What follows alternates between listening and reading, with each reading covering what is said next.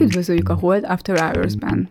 Ez az a műsor, ahol Balási Zsolt és Szabó Balázs beszélgetnek arról, ami a héten felzaklatta őket. Tőzsdék, árfolyamok, gazdaság, politika és bulvár. Szabó Balázs és Balázsi Zsolt a Hold alapkezelő elemzői. Bármi, ami az adásban elhangzik, az az ő vagy vendégeik magánvéleménye, amely nem feltétlenül egyezik a Hold blog és a Hold alapkezelő hivatalos álláspontjával. A műsor szórakoztató célral készült, befektetési döntések alapjául nem kíván szolgálni. A Hold alapkezelő ügyfelei és alkalmazottai egyaránt rendelkezhetnek pozíciókkal az adásban tárgyalt pénzügyi eszközökben.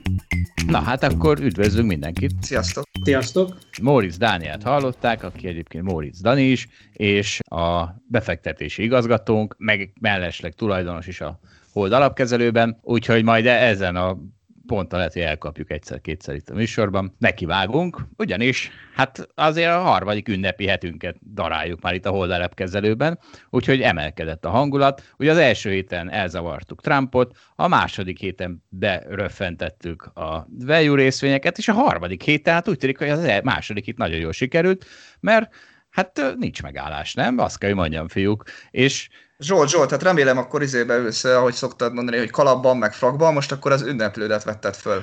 Így van, most fölpántlikáztam nemzeti szín, vagy nem is nemzeti szín, value szín. Na, nemzeti színbe, hát ez Nem nemzeti, value szín. Ford, GM és Daimler és... A hagyományos vállalatok zászlóit vetted magadra. Így van. Dani, te mibe ülsz? Én melegítőben. az is hagyományos. Na mert hát ugye mi történt? Az történt, és, és ez a furcsa nekem, hogy ugye semmi nem történt. Tehát kijött a Moderna is, most a, a előző héten a Pfizer jött ki azzal, hogy ők majd simán vakcinálják ezt a nyombat vírust. Ma a második héten meg a Moderna jött ki, hogy ők még inkább vakcinálják. Közben Putyin is beszólt, hogy akkor egy 92%-ot ők is tudnak, de hát már de hát már olyan, ez, az orosz-kínai vakcina, ez inkább csak Magyarországon téma, úgy látom, mert már mindenhol máshol ezek az amerikai típusúak. És az az érdekes, hogy hát szóval szerintem az egy percig nem volt kérdés, persze ezzel kapcsolatban mindig én voltam a legoptimistább, hogy ezt a vírust, ez, ez haza lesz zavarva Trumpal együtt, hamarosan, és ugye itt tehát ebből a szempontból azért nem meglepetések, hogy ha az egész gyógyszeripar ráállt a vakcina gyártásra, akkor azért elég gyorsan jönnek majd vakcinák, és azért az egy olyan nagy különbség, hogy most 95% vagy 75% a hatásfoka, mert hát azért akkor is le lesz küzdve az a járvány, hogyha csak 75% lett volna. Szóval olyan, mintha mindenki arra várt volna, hogy mikor lehet már végre ciklikus részvényeket venni, és akkor Biden, meg jönnek a vakcinák, és akkor ez a trigger. Nem, Dani? Hát lehet, hogy mindenki erre vár, de ez egészen a vakcina hír bejelentéséig nem derült ki, mert, mert gyakorlatilag ugye múlt hét hétfőn kezdett el ralizni a piac, és azt megelőzően nyaldosták a márciusi mélypontjaikat a ciklikus vejű részvények. Úgyhogy egy hirtelen egy hír annyira nagyot tudott változtatni a helyzeten, hogy azért azt szerintem elég nagy meglepetést okozott mindenkinek. Mondok egy példát ide, egyébként ez nem volt mélyponton a vizernek a részvénye, szerintem ott akivel beszéltem, az azt mondta, hogy hát, hát ez a vizer, ez hosszú távú nyertes, majd valamikor meg kéne venni, de hát kicsit drága is, meg hát az, a vizer már nem volt a mélyponton, mert volt az 2000 és most meg 3300, hát nem veszem még meg, de majd egyszer. És akkor kijött a hír, és akkor rántottak rajta egy 20-30 százalékot, tehát látszik, hogy aznap hirtelen mindenki úgy érezte, hogy basszus, le fogok maradni, bele kell vágni. Csúcs csúcsra ment gyakorlatilag. Igen, igen. Ami azért annak fényében meglepő, hogy mennyit bukik ezekben az években. De ebben az évben is persze a 2020-ban nyilvánvaló, de még a következőben is ahhoz képest, amit mondjuk 2019 végén, amire számítottak. Hát minden esetre azt látják, hogy hosszú távú nyertesért sok pénzt kell fizetni, és ezt meg is adják. Na most akkor várjátok, tehát azért azért ciklikus részvény, de akkor most hirtelen nehogy átrakjátok fan kategóriába, csak azért meg kicsit drágább már, mint a többi ciklikus részvény. De egyébként sok, nem minden ciklikus részvény volt rossz, tehát a ciklikus részvényeknek az a köre, amelyik mondjuk a kínai konjunktúrától, a globális áruforgalomtól, kereskedelemtől függ, az már egy ideje jól teljesít, tehát az, azt ne keverjük össze a vejű részvényekkel. Értem. Hát azért a vízer nem ilyen. Nem a, nem a kínai. A vízer az nem ilyen. Az magától. Az magától, hát ha többiek csődbe mennek, és nagyobb piaca lesz. Erre mindenkit kisegítenek.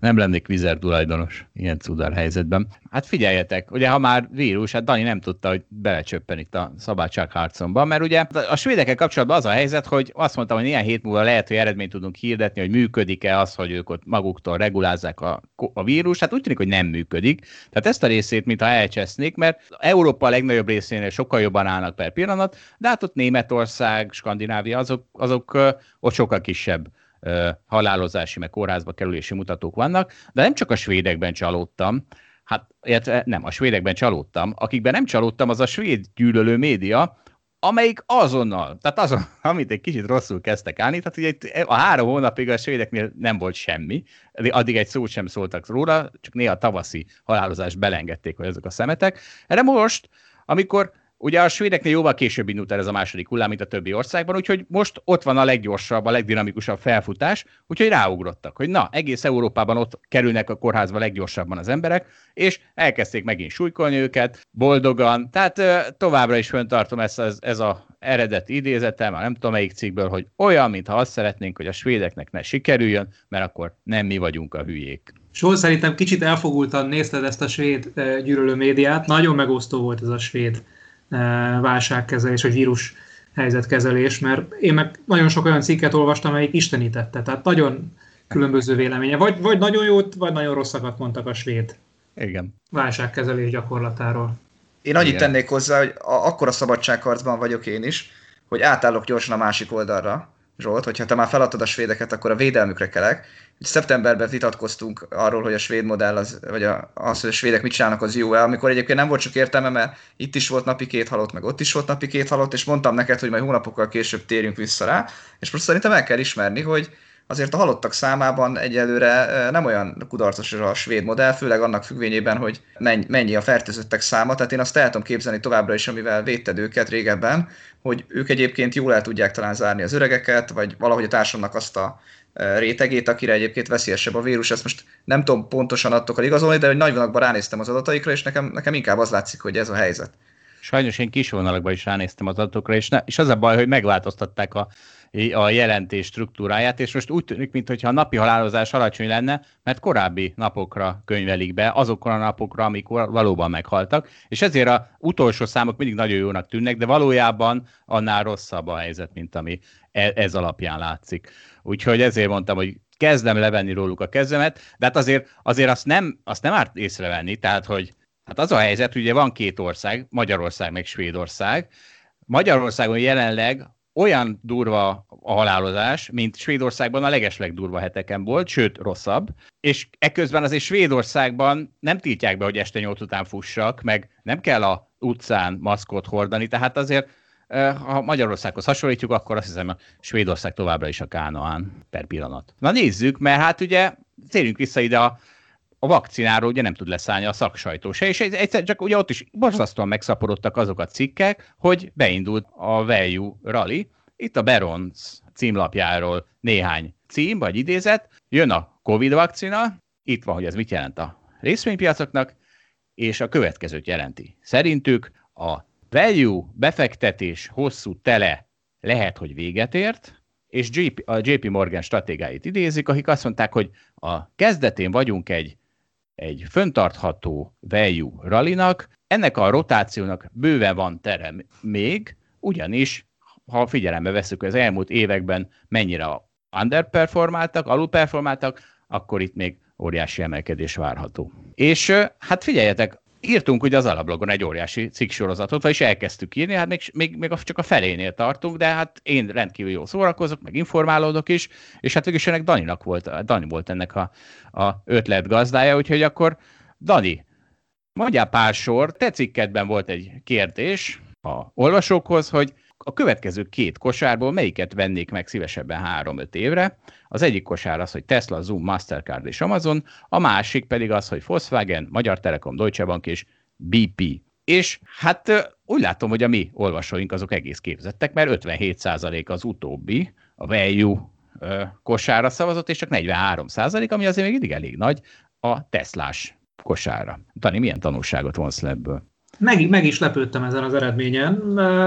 Valószínűleg aki, aki ott szavazott, azért már régebb óta követ bennünket, és lehet, hogy egy kicsit át, átvette a mi gondolkodásmódunkat, de azért szerintem van, van egy dolog, ami torzítja ezt a helyzetet, hogy valójában amikor már megjelent ez a cikk sorozat, akkor elindult éppen egy komolyabb uh, rally a grossz részvényekkel szemben, és ilyen szempontból lehet, hogy a közelmúlt hatása alatt voltak a válaszadók. Ilyen szempontból jobb lett volna, hogyha néhány héttel korábban tudjuk ezt megjelentetni, mert a gondolat az már korábban megfogant, a cikkek nagy részét is már megírtuk akkor, de aztán a múlt hét, vagy erre a hétnek a kezdetére időzítettük végül, és hát pont ilyen szempontból szem, szembe ment velünk, vagy, vagy megnehezítette a, a dolgunkat, hogy objektív válaszokat kapjunk egy olyan helyzetben, amikor éppen a közelmúlt vakcina hírei nem villanyozzák föl az egyébként már apátiába süllyedő be, value befektetőket. Előbb-utóbb úgy is gondoltuk, hogy ez be fog következni, és hát a value rally, ami az elmúlt két hétben történt, az még azért korán sem olyan nagy, hogy ne folytatódhatna.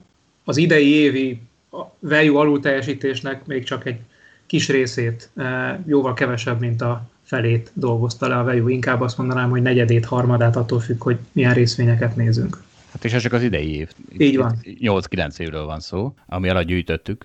Még azt hagyd tegyem hozzá, bár itt most mi inkább arról beszélünk, hogy az értékalapú befektetések mikor lendülnek fel, meg hogy fellendültek az utóbbi hetekben, de a másik oldala, hogy a növekedési részvények azért ugye még egyáltalán nem estek, és most hagyj hozzam be ezt a példát, a Teslának a példáját, most elég aktuális, ugye, hogy a múlt héten mekkorát realizott, ismét 500 dollár fölött van az ára. Ez azt jelenti, hogy majdnem a kapitalizáció eléri az 500 milliárd dollárt.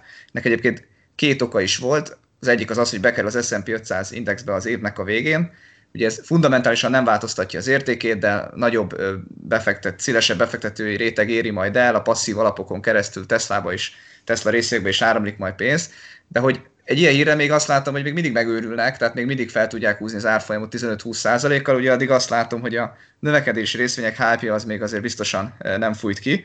Egyébként volt egy másik hír is a Teslában, a Morgan Stanley-nek az elemzője felminősítette 360 dollárról 540-re, most vagyunk pont 500 dolláron, tehát az azt jelenti, hogy bájra tette, és csak hagyd mondjam el a példát, hogy, hogy mivel minősítette feljebb, azt mondja, hogy a Teslát már nem lehet úgy értékelni, mint egy autógyártót, itt már részekre kell szedni, a Teslának az autógyártó része mellett a Teslának van egy csomó másik értéke, a Tesla egy biztosító, a Tesla egy energiát, energiával foglalkozó cég, de ami lett fontosabb, hogy a Tesla úgynevezett Network Services-t is ad, tehát ez ilyen hálózati szolgáltatásokat, mint hogy önvezetéshez, meg vezetési élményhez, meg nem tudom, a töltéshez kapcsolódó szoftvereket, és csak ez külön, tehát ez nem az autógyártó, hanem csak ezek a hálózati szolgáltatások értéke a 150 milliárd dollárra a Tesla egész értékén belül, tehát hogy ez amikor 360-ról felhúzta 540 dollárra a Teslát, akkor azt mondta, hogy ez, ez, ebből 164 dollár, tehát gyakorlatilag majdnem az egész emelkedés, az abból jön, hogy ő most külön elkezdte értékelni, hogy ezek a Tesla szoftverek, ezek, ezek vajon mennyit érnek.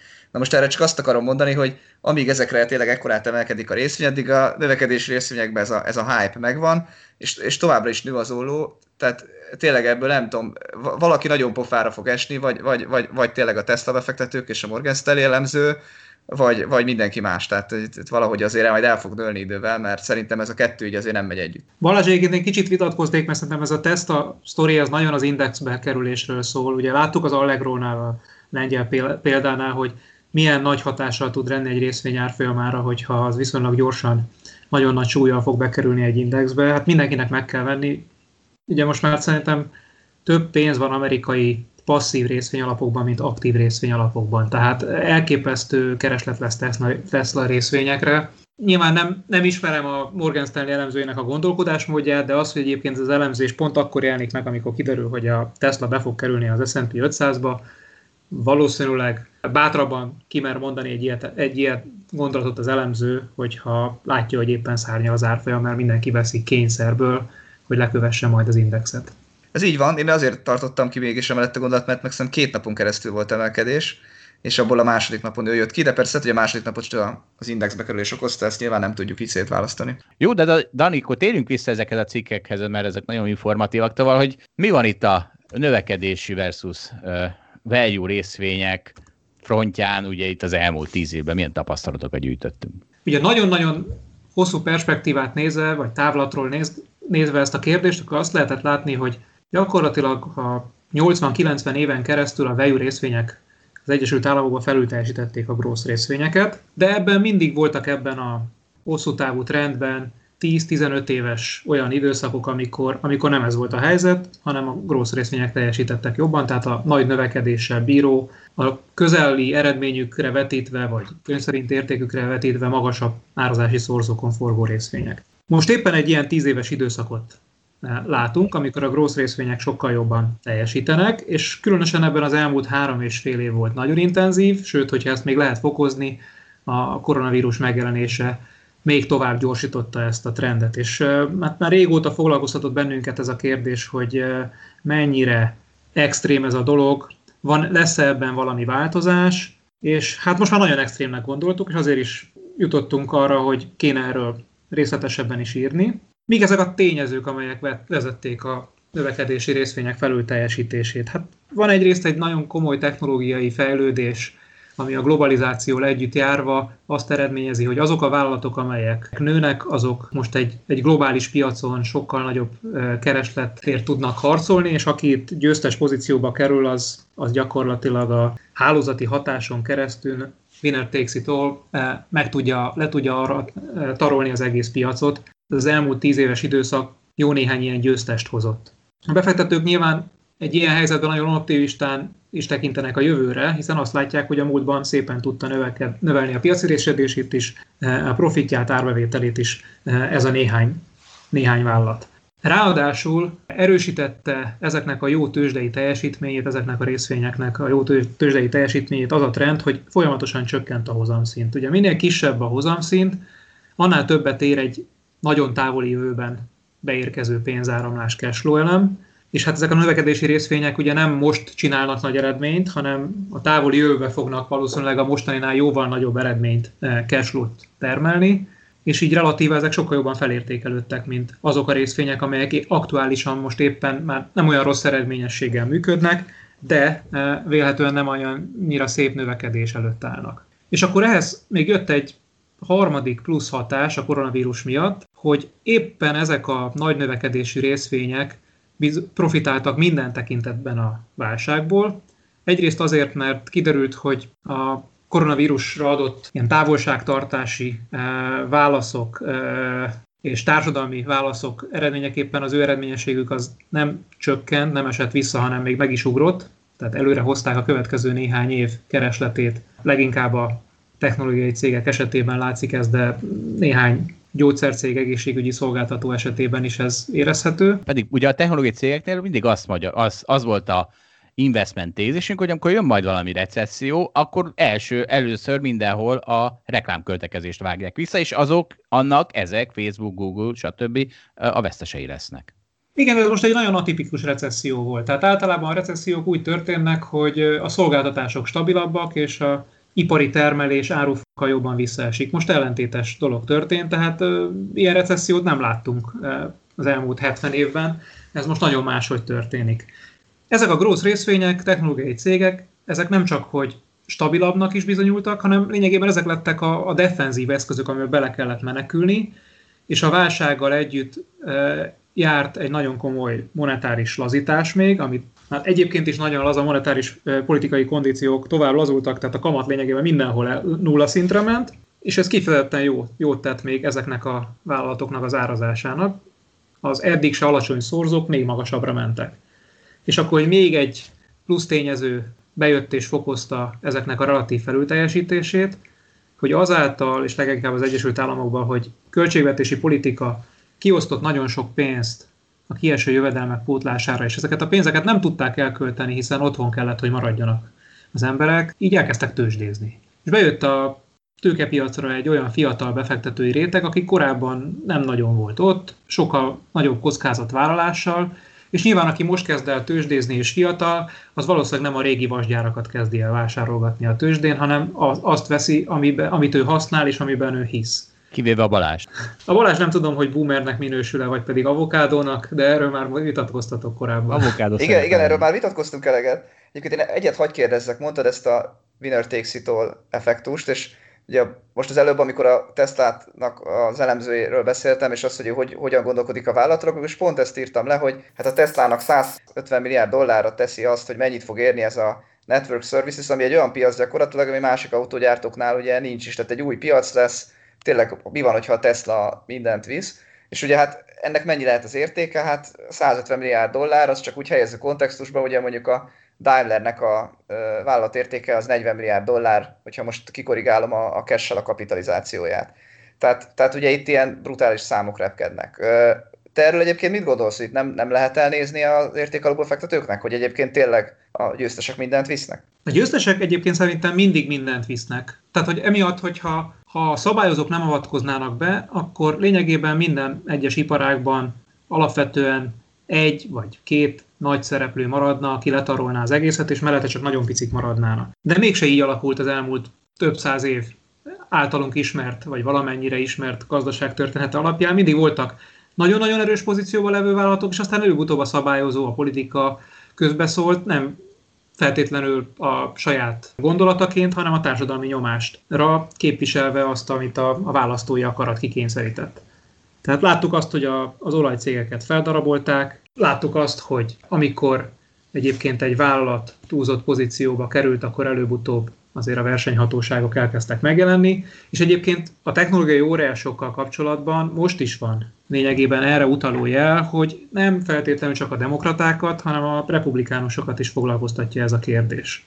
Jó, ez a, azért ezt a államtól várjátok a felmentő sereget, azért tegyük hozzá, hogy általában a piac intézte ezt. Tehát a Nokia az úgy tűnt el, nem tudom, 80%-os mobil piaci részesedéssel, hogy, ez, hogy benézte az okos telefont, és egyszer csak kire csöpörve a piacot. Tehát azért leggyakrabban a piac intézi el még a magukat, a monopóliumokat is, ezt ragaszkodom. Hát egyébként én is pont ezt akartam megjegyezni azzal szemben, amit Dani mondott, hogy én valahogy úgy képzelem el, hogy nem tudom, voltak olyan évtizedek, amikor az, hogy nem tudom, vasból meg acélból gyártottál valamit, az volt a hűde nagy dolog az érték, és azt gondolták a jövőnek. Aztán ez valahogy egy ilyen commodity dolog lett. Aztán nem tudom, a 2000-es évek elején, meg 90-es évek végén, meg az volt a nagy novum, hogy a telekommunikációs cégek majd eljutnak mindenkihez, és akkor a Cisco volt a világ legdrágább vállalata, és akkor azt gondoltuk, hogy fú, az lesz az újítás. És akkor ugye most meg, most meg az Amazont látjuk a, a nagy dolognak, hogy az majd örökre mindent megcsinál. Ugye azt mondják, ugye, hogy persze azért van most másképp, mint eddig, és azért nőhetnek most a fák az égig, mert hát mostantól csak azt tud igazán innoválni, akinél ott van az adat. És hát ugye az adat meg biztosan úgy van, hogy az tényleg koncentrálódik 5-10 vállalatnál, tehát akinél az van, azt tud innoválni. Erre nem tudom a választ, szerintem erre egyébként valószínűleg senki nem tudja a választ, de szerintem se csak az államtól kell várni a felmentőséget, és a múltban is azért nem csak az állam okozta azt, hogy egyszerűen minden cég szerintem, a Tesla is, meg az Amazon is most innovatívnak látjuk, de ugyanúgy lehet, hogy egyszer majd ő fog egy nagy lomha cégnek tűnni, rengeteg több százer munkavállalóval, aki majd lassú lesz, nem tud gyorsan dönteni, ragaszkodik a régi dolgokhoz, azokhoz a régi dolgokhoz, amik most újak, majd 20 év múlva már megunjuk őket, mert már teljesen triviálisak lesznek. Fú, hát önvezető autó bárki tud csinálni, és valami másba lesz az érték, valami új szoftverbe, vagy valami teljesen más dologba. Úgyhogy, úgyhogy lehet szerintem is, hogy ez öli meg az egészet. Egyetértek egyébként nem az van, hogy a, az államtól kell várni a felmentő sereget. Hosszú távon egyébként a részvények nullába mennek. Tehát ezt uh, szerintem kevesen szoktak ezzel foglalkozni, de, de valójában minden egyes részvény árfolyama idővel nullába megy, és általában azért, mert az a szuper képesség, ami nagyon nagyját tette a céget, idővel elavul, elenyészik, a vállalati kultúra megváltozik, nem bír az új kihívásokkal mit kezdeni a vállalat.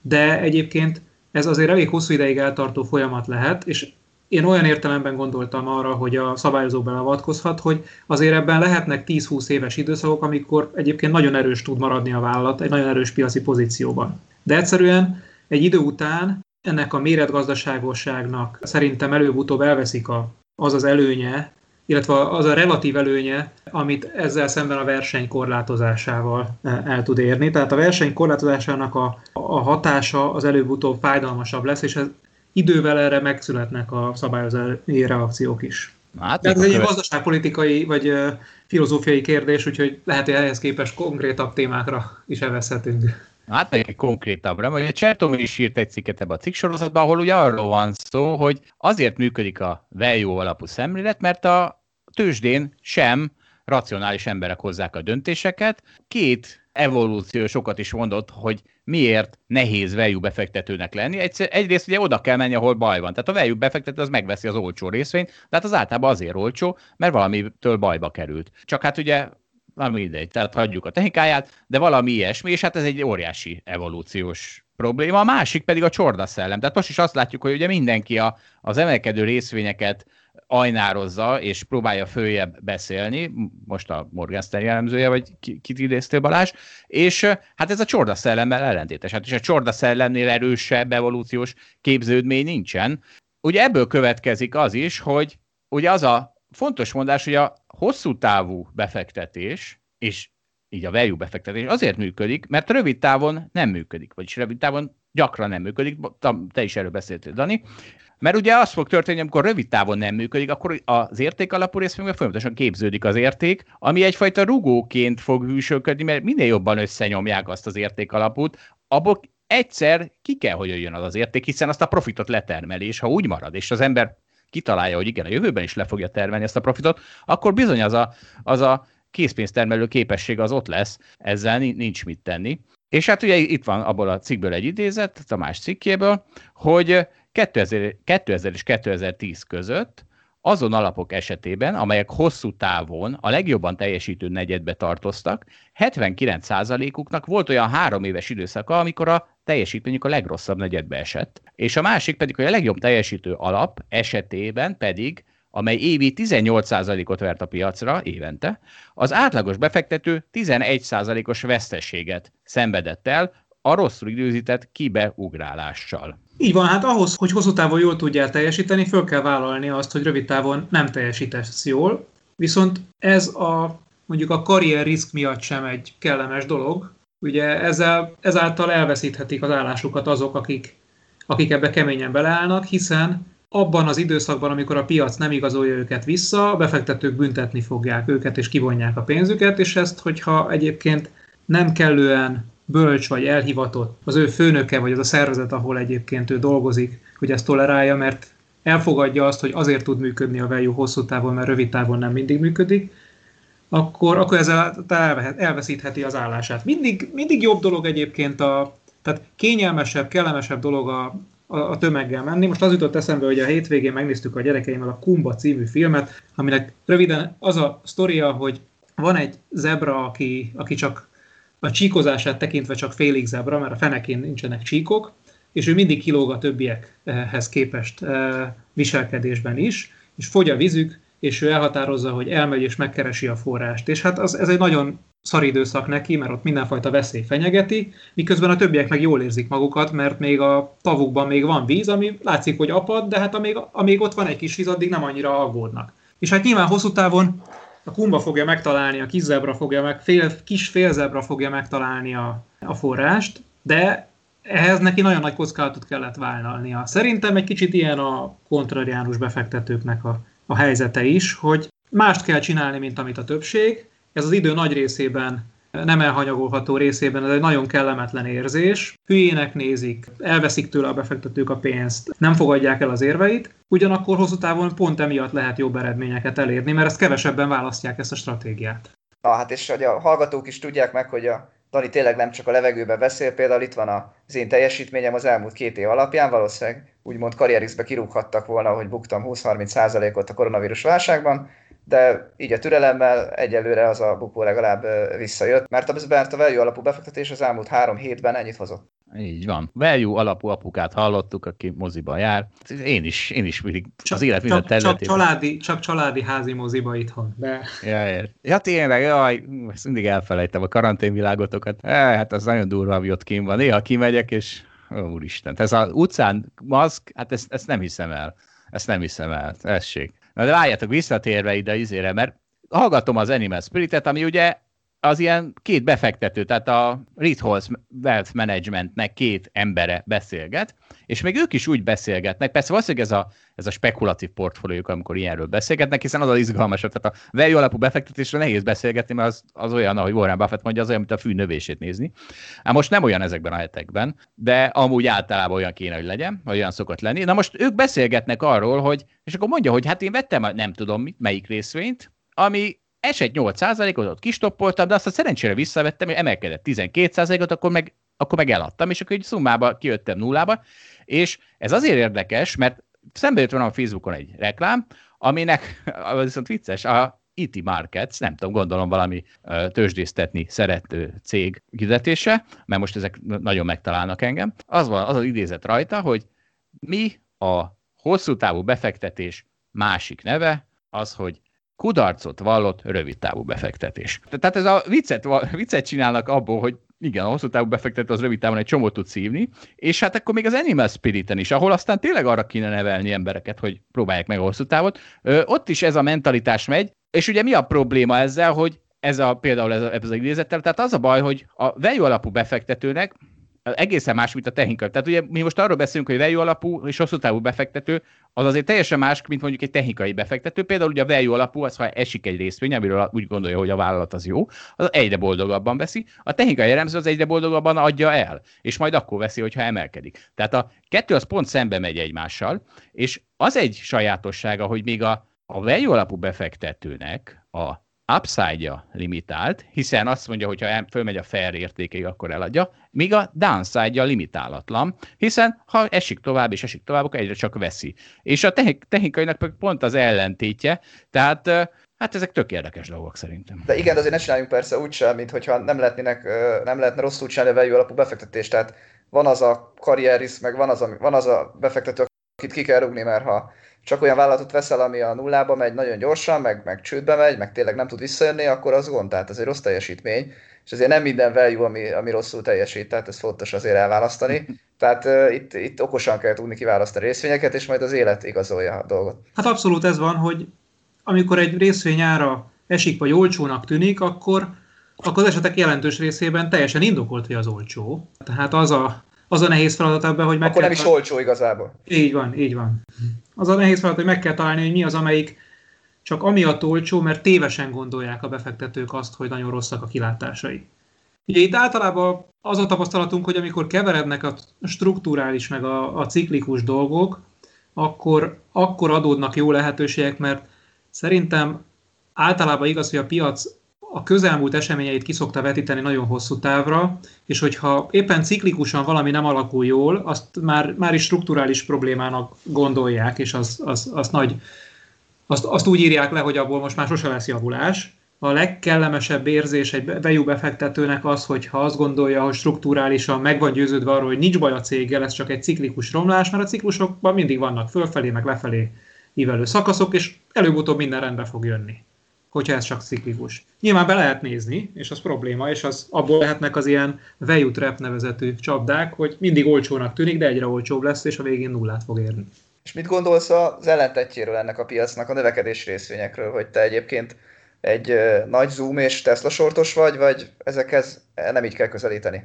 Tesla sortos nem lennék most, amíg bekerül az indexbe, de, és nem is tudom megítélni egyébként a Teslát, hogy, hogy az mennyit fog érni. A Teslánál el tudom képzelni egyébként, hogy az tényleg, tényleg nagyon sokat tud érni, mert, mert egészen strukturálisan meg fog változni mondjuk ez a mobilitási piac 10-15-20 év múlva, de egyébként szerintem ez kellő, kellően távoli időszak ahhoz, hogy ebből most nehezen lehessen megmondani azt, hogy, hogy mi fog megtörténni. Az Zoomot azt extrán drágának tartom, mert nem látom azt a, az edge vagy azt a speciális tulajdonságot a Zoom működésében, ami, ami egy ilyen tartós piaci előnyt biztosít neki. Nem látom azt, hogy tudom, hogy a Zoomnak jobb a technológiája, mint valószínűleg a többi versenytársának, de hogyha ez egyébként egy nagyon nagy piacra nő, akkor, akkor be fognak jönni a versenytársak és versenyezni fognak.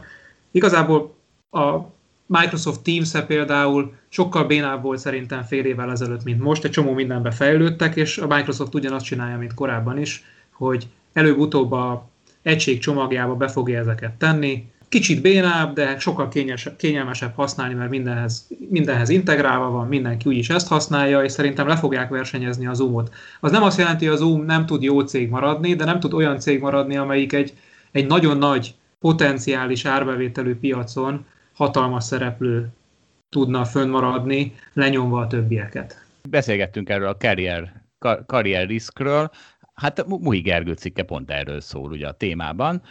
Felsorol néhány példát, hogy mi volt a 2000-es buborék idején, nagy nevű value befektetőkkel, és akkor én itt az Anthony Dye esetét emelném ki, aki az angliai PDFM legismertebb menedzsere volt, és a doktor végzett becenevet kap, érdemelte ki kollégáitól, azért, mert a growth részvényekkel szemben nagyon erős ellenállást tanúsított, nem volt hajlandó megvenni, és ugye ilyenkor mindenki, mindenki az történt, hogy borzasztó rosszul nézett ki bárki, aki még egy nagyon jól emelkedő value alapot is kezelt, mert hát az, annak az emelkedése sehol nem volt ahhoz képest, amit egy technológiai részvényeket vevő alap tudott teljesíteni. És ezt az Anthony Dight is tűrték, tűrték a cégnél, majd egyszer csak azt mondták, hogy na, olyan nagy kiá- vagyon kiáramlása, hogy 2000 februárjában kirúgták, és egy, ez mindez egy hónappal a Luffy kipukanása előtt, és az a legnagyobb, az a történelem igazságtalansága, hogy mivel már, már az alapjait a méretük miatt nem tudták időben átalakítani,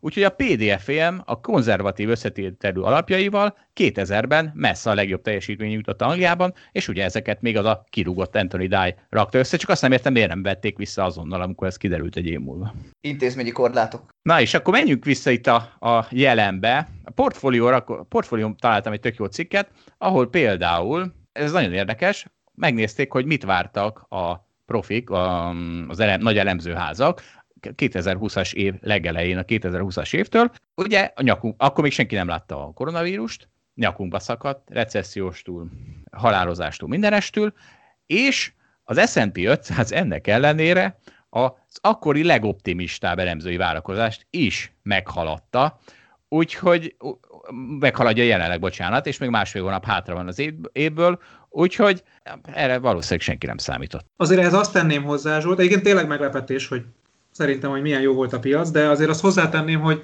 pont az említett karrierrisk miatt szerintem ezek az elemzői várakozások azért nagyjából úgy készülnek, hogy ezeknek az átlaga, ez mindig az körülbelül 10%-os emelkedést mutat a következő évre, egy enyhe optimizmust. Nagyon kevés elemző van az, aki be, bemer mondani egy nagyon-nagyon optimista vagy egy nagyon pessimista forgatókönyvet. Nyilván az a furcsa a helyzetben, hogy bekövetkezett egy, egy nagyon rossz esemény, amire senki nem számított, és mégis új csúcsra tudott menni a piac. Mármint, hogy az S&P 500, mert azért a piac egy jelentős része nem, a, csak zárszóként, hogy a value részvények azért nincsenek egyáltalán új csúcson, tehát nyilván azért tűnnek azok jóval olcsóbbaknak, mint a grossz részvények, mert az egyik az bőven új csúcson van, a value részvények már nagyon nyomottak.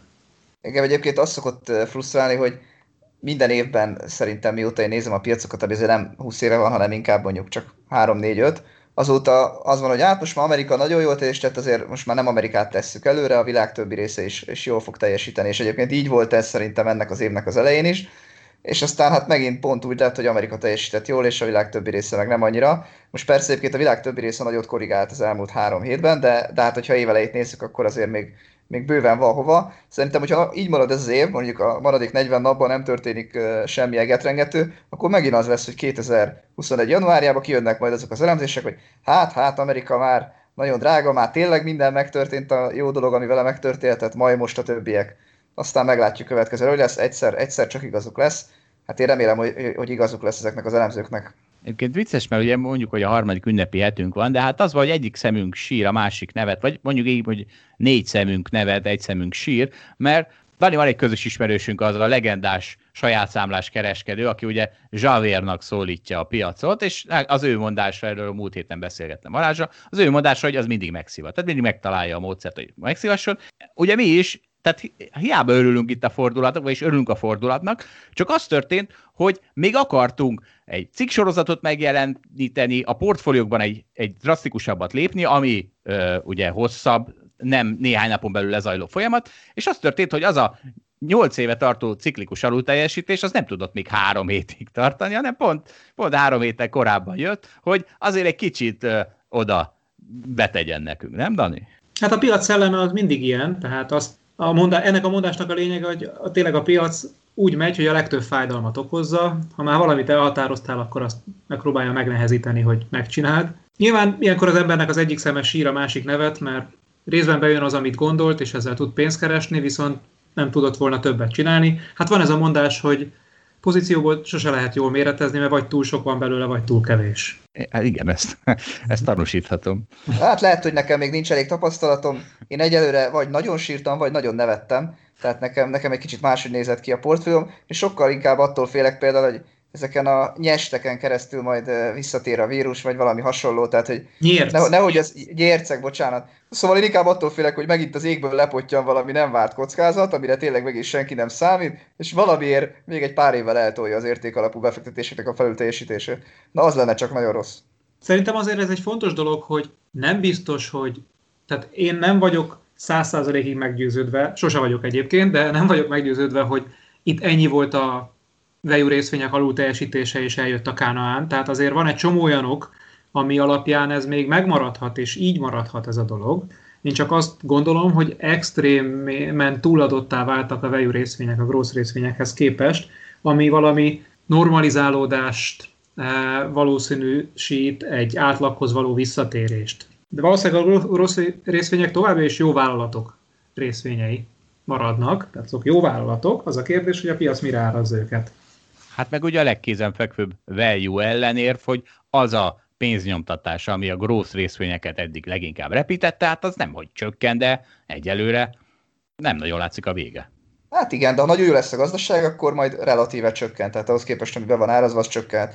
De mondjuk, ha ránézzük a NASDAQ árfolyamára, ami mondjuk a növekedési technológiai részvényeket leginkább tömöríti, hát ott azért még pánikszerű szituáció miatt nem látszik, hogy a jegybankok visszavonnák a, a nagy lazaságukat. Na de hát, és úgy láttam, hogy ezt már a nagy nevek se nagyon bírják idegekkel. Kijöttek ugye, hogy a legnagyobb nyugdíjpénztárak mi befektettek a harmadik negyedévben, és a Calpers, ami egy nagy nevű nyugdíjpénztár, vett Nikola és Nio részvényeket, némely hallgatom, gondolom legnagyobb örömére. Aztán Ray Dalio szintén vett a NIO részvényekből.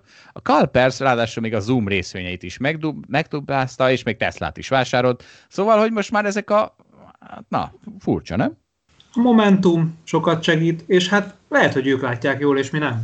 Tehát azt sosem kell való becsülni azt a lehetőséget, hogy mi esetleg rosszul látjuk.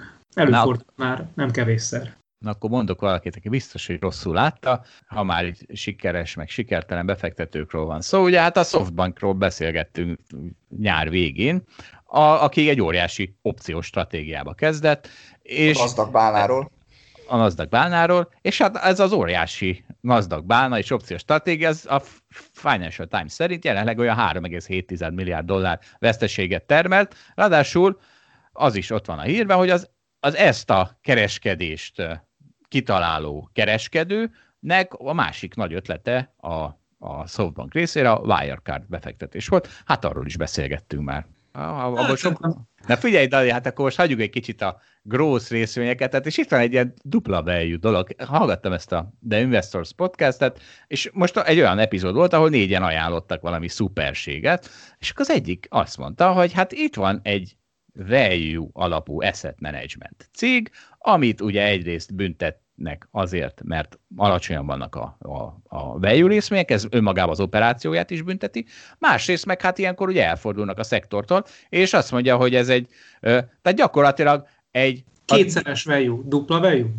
Egy ilyen value a négyzeten részvéről van szó, szóval Diamond Hill Investment Groupról, és ő ezt, ezt ajánlgatta, és mondta, hogy hát ez, ez óriási ez a cég, 13-as péperem forog, osztalékozom 10% körül, a hangulat borzasztó rossz, és hát Dani, mit szólsz ezt? Te vennél hold alapkezelőt jelenleg? Nézd Zsolt, én hiszek a value is, meg a cégünkben is, úgyhogy örülök, hogy már van részvényem. Nagyszerű. Na de óvatosan, ugye és a következő ajánlás ugye ebben a műsorban, hát az senki nem fog meglepődni már, hiszen folyton erről beszélek, egyszerűen mindenhol ez jön szembe, az a bitcoin volt. Mondta az űrge, hogy hát ő már januárban is ajánlotta, azóta az emelkedett 90%-ot, de hát az semmit sem számít, mert ez jövő év végére 100 ezer lesz, és hát ez nagyon vicces, összeesküvés elmélet in the air, mert ugye az előző, a, egy hallgatónk, aki küldött nekünk bitcoin tippet, az is azt mondta, hogy jövő év végén 100 ezer lesz. Ezt mivel magyarázod, Dani, ezt a 100 ezeret? Van olyan nézet, és nem tudom eldönteni, lehet, hogy így van, hogy azt gondolják a befektetők, hogy ez egy új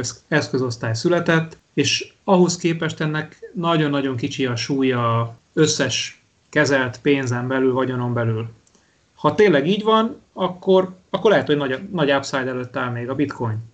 Van olyan nézet is, amelyik azt mondja, hogy az egész csak buborék. Tény, hogy az elmúlt hetekben nagyjából minden héten valami neves befektető, egyáltalán avokádónak nem nevezhető stílusú és gondolkodású befektető jelentette be, hogy bizony a pénzének valamilyen kis százalékát belerakja kriptoeszközökbe vagy bitcoinba, mert hát lehet, hogy ebből lehet valami, és akkor végül ez egy opció.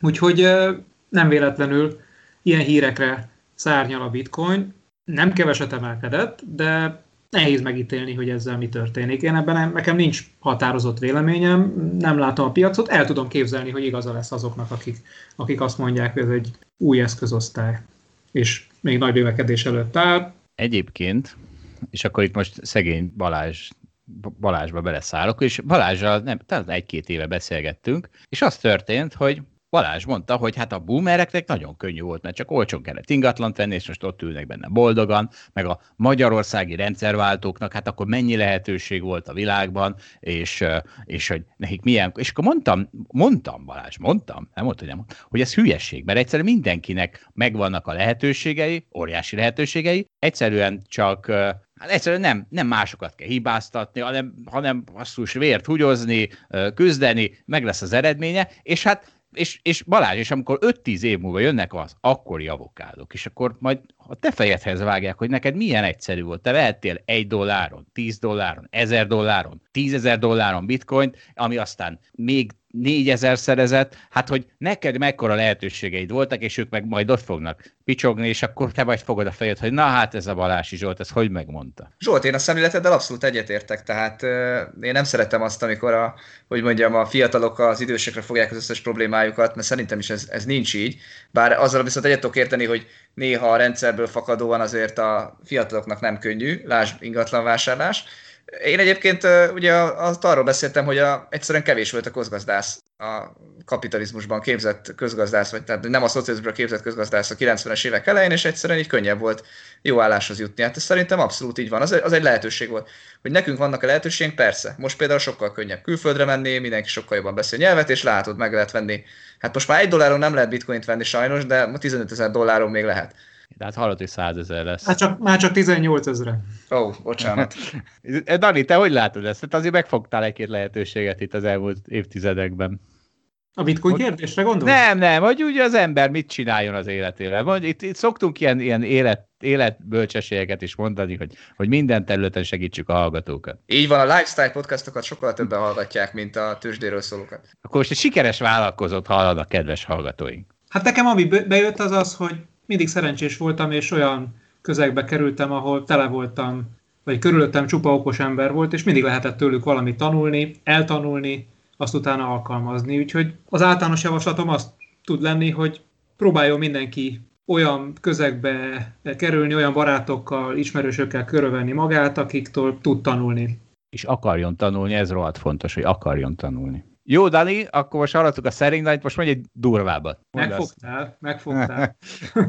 Várjál, segítek, mert... Hát da, da, da, én is segítek, hát azért ez kívülről látszik. Tehát Dani, te darálod a munkát, egész nap küzdesz ezeken a dolgokon, ez azért csak meghozta a gyümölcsét így 20 éves távon. Jó, Dani, mi tudunk segíteni, tehát szerénytelenségben nagyon otthon vagyunk. Na tessék, kedves hallgatók, ez is a siker egy titka. És akkor menjünk itt a bitcoinból, hát egy, egy sokkal kézzelfogható, vagy hát ez a, nem is tudom, hogy ez kézzelfogható, kézzelfogható is, meg nem is, ahogy ugye a magyar népmesében mondták, ugyanis az a helyzet, hogy tehát kézzelfogható is, meg nem is befektetés piacon, még soha nem vettek meg ennyiért egy galambot, méghozzá már több mint másfél millió euróért, azaz 572 millió forintért. Ez egy belga versenygalamb, amelyik már nem is tud versenyezni, viszont nem is tudom, hogy nőstény vagy hím, gondolom hím, annak biztos nagyobb az érték. Hát, hát nem nőstény. Na, tessék, egy nőstény, úgyhogy ez egy nőstény nyilván a tenyésztés céljából, de hát ugye egyrészt erről nem tudnám eszembe jutni a minden buborék kifejezés, másrészt nem tudnám eszembe jutni az, hogyha ennek a galamnak a tojásaiból készít valaki egy rántottát, megeszi Dom Perignonnal, na hát az menő. Hát elég boomer gondolkodás, hogy ez menő. Jaj, hát figyelj azért, a tojás még esznek, remélem az avokádók is. Hát gondolom, de nem Dom Perignonnal, és nem ilyen drága tojást. Figyelj Zsolt, én a bitcointhoz se értek meg a kriptoeszközökhöz, de a versenygalambokhoz aztán pláne nem. Versenygalambot nem raknék a portfóliómba meg az ügyfelekébe se. Ilyen áron legalábbis semmiképpen. Hát ez is egy ilyen boomer válasz volt akkor ezek uh-huh. szerint. A versenygalambot nem rakna a portfóliójába. Ilyen áron. Ja, ilyen, áron. milyen áron raknál, Dani? Hát, Dani, hát ha 100 ezer euróért kelt volna el, és az lenne a rekordnál, azon se raknád be. Hát olyan, olyan áron, ami, amiért egy rántottát nem kapsz. Na várjátok, van itt egy nagyon szakmai kérdés, egy hallgatótól jött, és egy nagyon jó kérdés, ugye. Van a úgynevezett prémium magyar állampapír, ami azt csinálja, hogy a év végén az elmúlt évi infláció plusz valahány, talán 200 bázispontot fizet kamatként. Csak hogy, ha az ember ugye azt látja, hogy mondjuk most tegyük föl, egy hét alatt, vagy néhány hét alatt 20%-ot gyengül a forint, akkor tudható, hogy abból infláció lesz. Úgyhogy akkor az az érdekes helyzet van, hogyha miután fölment a forint, megveszem ezt a magyar, prémium magyar állampapírt, egyfajta utólag letrédelem azt, hogy tudom, hogy jön az infláció. És ez egy, ez egy olyan érdekes, érdekes, nem? Ez a gondolat. Hát érdekesnek érdekes. Én mondok egy ellenpéldát rá, hogy szerintem miért nem lehet sokszor ezzel keresni. Mondjuk Szerintem egyébként itt valójában az a kérdés, hogy tud-e úgy gyengülni a deviza, hogy ez nem csapódik le az inflációba. Tehát ugye akkor buksz vagy, akkor, akkor ugye nem lekereskedhető, mert a deviza részét elbukod, gyenge lesz a forintod, de hát mégse keresed meg, mert, mert nem kapod meg azt a plusz inflációt. És hát szerintem egy gyenge gazdaságban azért ez simán lehet. Tehát, hogy a, a forintot eladják a külföldiek, mert ez egy periféria ország, itt alacsony a kavat, meg nem tudom, gyengülnek a kilátások, látnak valami politikai kockázatot, és akkor ugye az, az lenne az állítás, hogy hát jó-jó, de hát majd akkor az import miatt, majd, a, majd ez a gyenge, gyenge deviza, ez majd lecsapódik inflációban, mert hogy hát egyébként tényleg, tehát az iPhone, meg a lincsoki, meg az autóára, az, az tényleg drágább lesz, hogyha, hogyha ugye gyengül a magyar deviza a külföldihez képest, mert ezek importtermékek. De mondjuk, ha tényleg gyenge a gazdaság, akkor simán lehet mondjuk, hogy a szolgáltatásoknak a, az ára meg, meg csökken, és az kioltja ezt a hatást. És, és azért nem csak import van, meg, meg, meg nem csak azt kell nézni, tehát az árak csökkentnek azt gondolom egyszerűen a belföldi kereslet visszaesése miatt, és akkor a belföldi kínálat is, is csökkent, vagy hogy mondjam, a belföldi kínálatnak az ára is csökkent, belföldi termékeknek az ára, szóval szerintem azért, azért lehet ilyen helyzet. Most a másik kérdés az persze, hogy mennyire lehet tartós, mert ugye azért olyan ritkán lesz, hogy a deviza tartósan hirtelen, tehát gyengül hirtelen mondjuk 30%-ot, és ott is marad, hát hogy közben mondjuk, ha Magyarországnak a versenyképessége nem romlik le, akkor azt gondolom, hogy ennek vissza kell ugye jönnie, mert, mert hát akkor majd előbb-utóbb de a bérek megint versenyképesebbek lesznek, stb. stb. Tehát egy kicsit ilyen érdekes ez a szituáció, nekem nagyon mesterségesnek tűnik, nem nagyon tudom így, így hirtelen elképzelni, de egyébként mindig azt is meg kell nézni, hogy mi okozta azt a, azt a gyengülést, az egy nagyon fontos dolog. Most, amit leírtam szituációba, abban ezt nem lehet szerintem így lekereskedni. Ugye szokták mindig számolni a jegybankok piaci elemzők, hogy a deviza gyengülésnek hány százaléka megy át az inflációba. Most nem tudom, nem emlékszem pontosan a számokra, de szerintem a Magyarországon az MNB ilyen 10-20 százalékos eh, pass számolt, tehát lényegében, hogyha 10 százalékkal elgyengül a eh, forint az euróval szemben, az mondjuk 1 százalék ponttal vagy 2 százalék ponttal a kettő közötti mértékben eh, növeli meg az inflációt, tehát, hogy amit Balázs is mondott, hogy nagyon kicsi a fogyasztói kosárnak az a része, ahol azonnal megjelenik a forintgyengülésnek a hatása. És ennek, ennek egy éves átlagos gyengülésnek kell lenni, tehát az nem elég, hogy gyengül 10%-ot, hanem egy évig ott is kell maradnia. Igen, és eddig szerintem az AKK-nak az volt a gyakorlata, hogy ha, ha egyébként megugrott az infláció, és várhatóan egyébként ez a következő, azt követő időszakban is magasabb volt ahhoz képest, mint amivel korábban számoltak, akkor egy idő után abba hagyta a, a, a korábbi MÁP illetve prémium állampapírnak a forgalmazását, a kibocsátását, és jött egy újjal, aminek már kisebb volt a kamat prémium az inflációhoz képest. De tény, hogy egyébként lehet egy ilyen rövidebb távú időszak, amikor még ezt a lépést az AKK nem teszi meg, vannak még e, a régi feltételek mellett kibocsátott e, államkötvénysorozatok, prémium államkötvénysorozatok, és ezeket meg lehet venni, miközben a forint esetleg sokat gyengülne. Csak valószínűleg ennek a forint gyengülésnek nagyon-nagyon nagynak kell lenni, hogy ez látványos nyereséget eredményezzen. Egyébként Dani ebben nagy menő, tehát ezt most, ezt most elmondom a kedves hallgatók, tehát hogy a, a, ugye egy portfóliónak, a nagyon nagy része az kötvények, és ezért a, ugye a, a részvény az, ami hát úgymond menőbb, hiszen azok rengeteget mennek föl, föl le, viszont a kötvények azok pedig nagyon sokszor sokkal nagyobb arányt képviselnek egy portfólióban, és ezért az, hogyha valaki egy 1% ponttal magasabb kamatozású kötvényt tud valahogy kikaparni, ugye, mert, mert ez, ezek közt rengeteget lehet válogatni, meg most hallottunk néhány szempontot, szóval azzal nagyon sokat lehet javítani a, a portfólió teljes hozamán, miközben az sokkal kevésbé látványos, és egyébként Daninak a művészi álneve hangja, és szerintem ez így nagyon összefügg a kettő, hogy, hogy Dani a legnagyobb ilyen kötvény bányász is a cégnél. A kötvények világában nincsenek nagy mozgások, ott, ott szorgoskodni kell. Így van. De egyébként menő volt a kötvény is az elmúlt 30 évben, mert elmúlt 30 évben minden eszköz szinte ment föl. A kötvény is felfelé menő volt. Na hát figyeljetek, ugye mindig megy ez a küzdelmem, hogy egy gazdaságban miért felelős a kormány meg az állam, meg miért nem, és szembe jött a portfólión egy cikk, aminek az a címe, hogy itt a bizonyíték bámulatosan működik a magyar gazdasági csodafegyver, ez talán inkább a, a MNB üzenete, és arról van szó, hogy van egy ábránk, vagy föltesszük az alablogra, ahol ami azt mutatja, hogy Magyarországon a, az online pénztárgép bevezetése óta, majd utána az online számla bevezetése óta, milyen borzasztó gyorsan jött le az áfarés, már pedig az áfarés az az, a potenciálisan beszedhető adóhoz képest mekkora a különbség, magyarul mennyi a mondjuk ugye a fekete gazdaság. Tehát ez azt mutatja, hogy milyen gyorsan csökken a fekete gazdaság.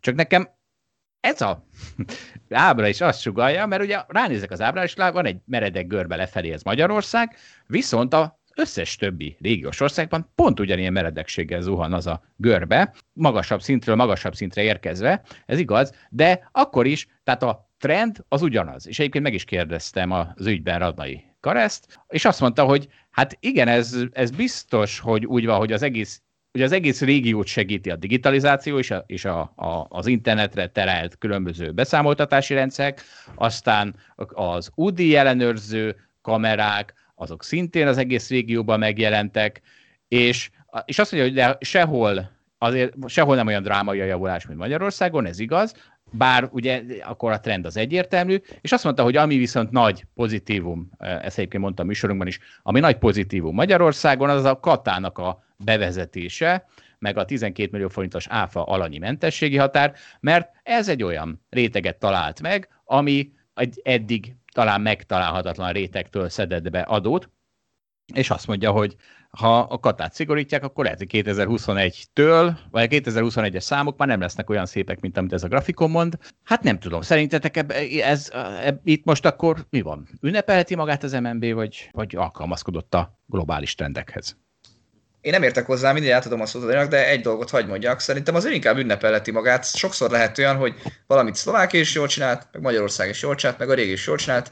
Egyébként Románia például annyira szerintem ebben nem tudott elérni nagy változást, mint mondjuk az előbbi két ország. Ez egy, ez egy teljesítmény. Én is Romániát akartam felhozni példának. Szerintem annyi, hogy nem ismerem pontosan ennek a történetét, de Magyarország sok tekintetben úttörő volt ebben, és elég jól e, megcsinálta.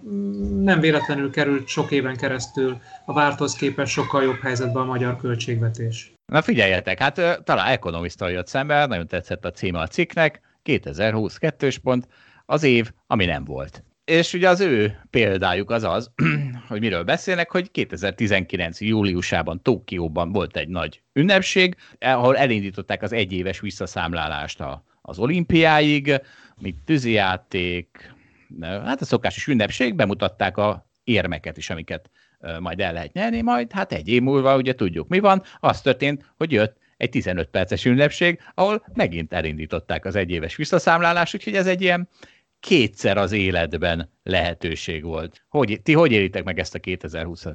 Nekem nagyon sok érdekességet hozott, sok jót is, sok rosszat is. A jó az az, hogy az ember megtanult olyan helyzeteknek is örülni, vagy felfedezett olyan dolgokat is az életben, amelyekre lehet, hogy korábban nem lett volna ideje. De ha most itt a sporthasonlatnál tar- tartunk, a nem jó között tartozik például, hogy én el szerettem volna menni Szlovéniába a hoki VB-re megnézni a magyar válogatottat, és ez nem sikerült, és pont tegnap előtt kaptam meg a levelet, hogy ez jövőre se fog sikerülni, mert már a jövő tavaszit is lemondták. És akkor Dani, ha már itt vagy, hát figyelj, ha 2019-ben elmaradnak a dolgok, és, és ezt látom is a cégben, hogy szegény marketinges osztály itt a ősztérre szervezett különböző programokat, és akkor azok mind most lemondásra kerülnek, és hogy majd jövőre, majd jövőre. De hát a, a legfájóbb ezekből nyilván a karácsonyi buli. Úgyhogy Dani, most figyelj, hát ennyi hallgató előtt csak nem mersz negatíva hozzáállni a javaslatomhoz. Szerintem az idei karácsonyi bulit azt jövő húsvétkor rendezzük meg, és akkor maradt tér még jövő évre egy karácsonyi bulira is. Én is támogatom az ötletet. Ezek után mondjál nemet. Nincs az a problémám, hogyha egy évben kétszer kell bulizni. Nagyon helyes. Akkor meg se kell szavaztatnunk a hallgatókkal, pedig ez lett volna az a, a, a harmadik eszközünk. Ja, még egy ötletem van, hogy esetleg két napos is lehet az a karácsonyi buli, bár ezt még a feleségem is meg kell szavaztatnom, majd meglátjuk. Öt, ha ötleteik gondolkodik, akkor olyan nehéz lesz helyszínt találni, és szerintem sokan fognak így gondolkodni. A húsvéti blúra még lesz hely. Húsvétra meg Húzzunk bele. Na és akkor nézzünk, a könnyedebb témák után menjünk vissza egy kicsit, mert hát ez nagyon érdekes volt. Ugye folyton, folyamatosan megy ez az amerikai-kínai küzdelem, közvetíti a, a mindenki, aki csak közvetítheti, és most majd a Bloombergen jelent meg egy, az egyik egy ilyen leglibertáriánusabb egyetem professz, közgazdász professzorától, amiben volt néhány érdekes, számomra érdekes gondolat, mit mond mindenki, hogy Kína kiválóan kezelte a vírust, az Egyesült Államok meg bénán kezelte a vírust, úgyhogy milyen jó Kínának, és erre ő azt mondja, hogy a francokat, amit Kína jól csinált, egész jó vakcinákat állított elő, és a legyártásában, tehát a vakcina gyártás gyorsaságban, abban valóban jót, jót teljesített. Na de hát nézzük meg, hogy mit csinált az Egyesült Államok, illetve nem is ez Egyesült Államok, hanem ez a szabad világ kooperáció, hiszen az Egyesült Államok, a német BioNTech company aminek ugye török származások az alapítói, tehát hogy az a óriási kooperáció, ami a szabad világban megvalósulhat, az annak eredményeképpen egy olyan vakcina, vagy nem is egy olyan vakcina jött ki, ami azért sokkal jobb, mint a kínai, mert nem a klasszikus régi metódusra alapul, hanem valami radikálisan új, ami ráadásul majd a következő vakcinák gyártásában is rengeteget fog segíteni. Úgyhogy azt mondja, hogy továbbra sem lehet lediszkontálni, hogy, hogy Kínában ez a borzalmas pártállammal jár együtt az a gazdasági növekedés, és akkor ugye Dávid érvelt amellett, hogy de hát meg lehet teremteni azt a milliót, ahol majd élvezik a, a tudósok az ott létet, mert ha elég, ha buborékukat ö, ö, simogatják, de hát ö, nem úgy tűnik, és ugye hát itt van ugye az Ant IPO, arról nem nagyon beszéltünk még a műsorban, ö, de hát az Ant IPO az mondjuk úgy, hogy egy kínai revolút, csak a világ legnagyobb részvénykibocsátására készült, csak az, az a baj, hogy Jack Ma, az, a, a, ennek a cégnek a vezetője, az kritizálta a kínai hatóságokat, és ez már korábban is ugye a kínai államot is, és ez elég volt ahhoz, hogy néhány nappal a részvénykibocsátás előtt lenullázzák ezt a, vagy a, kínai állam lenullázza ezt a kibocsátást. Lehet azt mondani, hogy azért ott is van technológiai fejlődés, meg stb., de azért ebből látszik, hogy még a leginnovatív embereiket is egyszer csak durunggal földbe súlykolják, és ugye amire ő építi ezt a dolgot, hát ez, ez nekem olyan, mint egy kicsit a második világháború, tehát lehetett akár technológiailag, meg gazdaságilag fejlett Németország, az, hogy az egész, egész világ szövetkezett ellene, így gyakorlatilag esélyese volt abban a második világháborúban, és valami e, ilyesmit üzenő is ebben a kína-amerikai küzdelemben. Zsolt, én ezt a második világháborús párhuzamot vagy nem értettem meg, vagy nem hiszek benne. Szerintem azért az fontos, hogy a fejlett világban társadalmak nem annyira szabálykövetőek, és szerintem sokszor az van, hogy nem is tudott a politika meghozni olyan szabályokat, amik értelmesek, de egyébként meg mindenki betartja őket itt a, itt a karantén helyzetben. Vagy sokszor a, szerintem a, a, a politika sem tudott elköteleződni és gyorsan dönteni. Tehát ebbe szerintem a, a kínaiak egyszerűen kultúrájukból fakadóan ügyesebbek. Vagy a, itt most nem csak Kínát emelném ki, tehát itt ugyanez van szerintem Dél-Korában. Tehát nem, nem mindent a kínaiakra hegyezzünk ki, ettől függetlenül abban továbbra is hiszek, hogy az, hogy a nyugat az innovatívabb tud lenni abban a kultúrában, amiben meg vannak ezek a hátrányok, ami miatt pont nem tudta kezelni a koronavírust. Az, hogy a kettő között most átváltás van, vagy ez, vagy ez nem szükségszerű, azt nem tudom eldönteni. Tehát, tehát nekem azért ez furcsa, én szeretném azt hinni, hogy a nyugaton is, hogyha szükség van rá, akkor az emberek tudnak szabálykövetők lenni, de ez még öli meg az innovációt. Lehet, hogy talán inkább nincs átváltás a kettő között. Azért általában az ilyen válsághelyzetek diktatórikus, erős központi akarattal bíró hatalmak szerintem rövid távon jobban szoktak kezelni. Pláne, hogy egyébként ez a társadalom egy szabálykövetőbb és, és mondjuk hagyományait tekintve mondjuk tekintély tisztelőbb, de hosszú távon azért szerintem nem ezeknek a társadalmaknak áll az zászló. Most ez nem egy általános értékítélet azzal kapcsolatban, hogy Kína versus USA, mert ott egyébként azt gondolom, hogy Kína erősödő szerepe az nem véletlen, és, és idővel szerintem el fogja érni gazdasági, politikai, katonai értelemben az ő ereje az usa Nem egy rövid távú dolog ez, de szerintem ez fog történni. De most még azért más a helyzet, tehát az, hogy most éppen egyébként hol sikerült jó vakcinát kifejleszteni, szerintem ez egy kis elemű minta, ebből nem lehet általános következtetést levonni. Én hosszú távon azt gondolom, hogy az Egyesült Államokban a szétszakadó társadalom az oktatás minőségének a romlása, és alapvetően szerintem a politikai kultúra miatt nem jó irányba mennek a dolgok, de azért hosszú idő, amíg ez hat. Hát meg az egy olyan rendszer, ugye, ami tud önref, képes az önreflexióra, képes az önjavításra, ott van kritika, ott van ellensúly. Tehát a, lehet, hogy rossz irányba megy, de lehet abba bízni, hogy azon segít. Tehát, hogyha a kínai állam elindul rossz irányba, akkor azt senki nem állítja meg. Szerintem, és most ez nagyon romantikusan fog hangzani, amit mondok, de én még hiszek az amerikai alkotmányban Tehát ez az individualista kultúra, ami ennyi innovációt hozott és ennyi vállalkozó szellemet tudott az országba hozni, meg egyáltalán amire az Egyesült Államoknak a szellemisége épül, az szerintem továbbra is versenyképes lehet. Egyetértve azokkal a problémákkal, amiket egyébként a, a Dani mond, én is remélem, hogy, hogy lesz tényleg egy önreflexió. Ezt egyébként jó, hogy mondott Balázs, mert szoktunk erről beszélgetni, hogy gyakorlatilag az Egyesült Államok alkotmányát azt mindenhol kötelező tantárként kéne tanítani.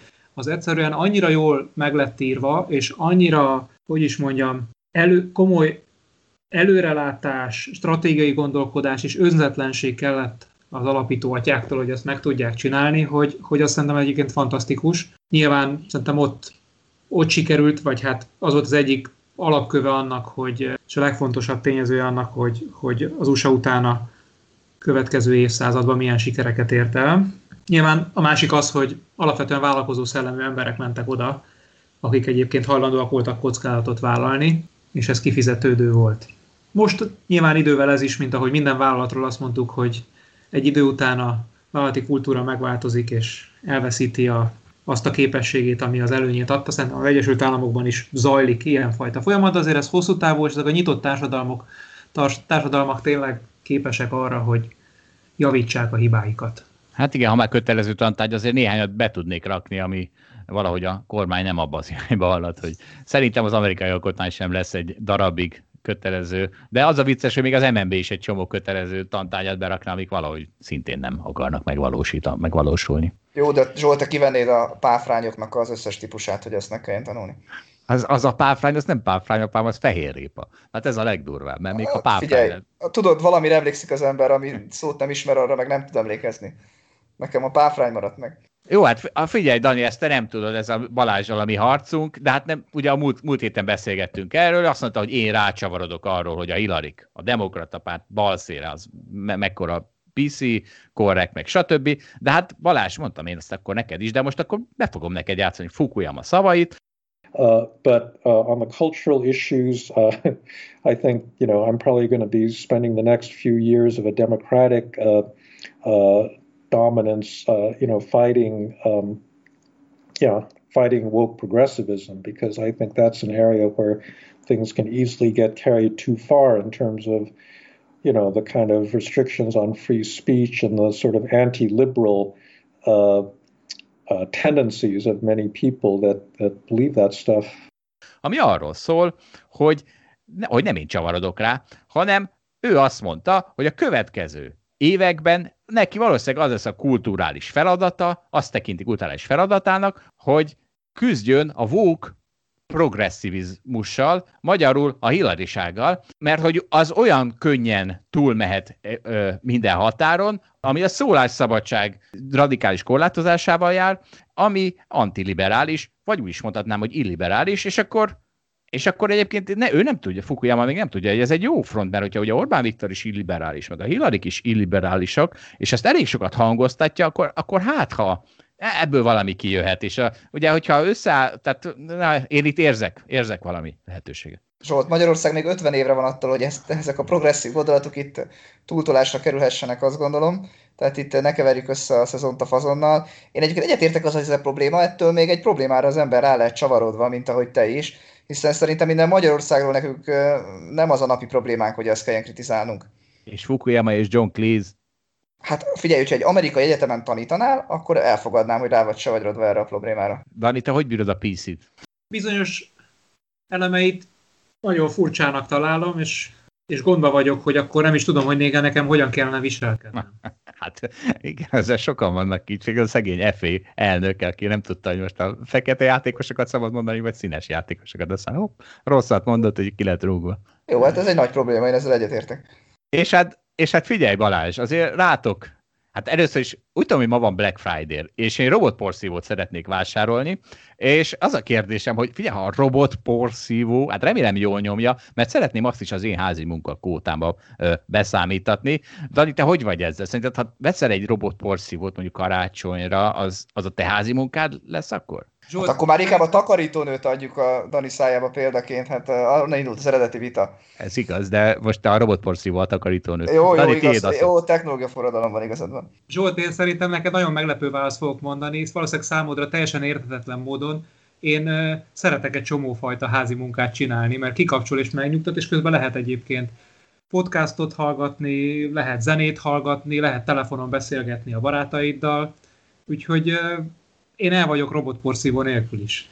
Ez jogos, és erről még nem is beszéltünk. Tehát az, hogy ki élvezi a dolgot. Tehát azt is figyelembe kell venni, hogyha valaki élvezi a takarítást, akkor annak nem munka, az nem munka. Sajnálom, az passzió. Úgyhogy akkor a Daninak nem is érnem, hogy, hogy dolgozik, akkor az nem, nem számít bele a kvótájába. A Dani valami más kell még csinálnod otthon, valami olyat is kell, amit nem szeretsz. Ez, ez így nem igazságos. Balázs, figyelj, ezt neked gyűjtöttem. Hamarosan vízágyakon pihenhetnek a Szent István Egyetem tehenei. Ezek azok a tehenek, érted, akik ha rajtatok múlna, akkor hát akkor szegények nem, hogy vízágyuk nem lenne, de életük se lenne, hiszen ugye erről szól a, a vega kultúra, és ott állnának üresen azon a vízágyak, te még a átutazó nyesteket se engednéd be. Mit szólsz ez, Balázs? Fú, nehéz ezt hozzászólni. Jó hétvégét kívánok a teheneknek is. Jó, hát akkor vízágyakban gazdag hetet kívánok én is mindenkinek. Köszönöm a lehetőséget, sziasztok! Sziasztok!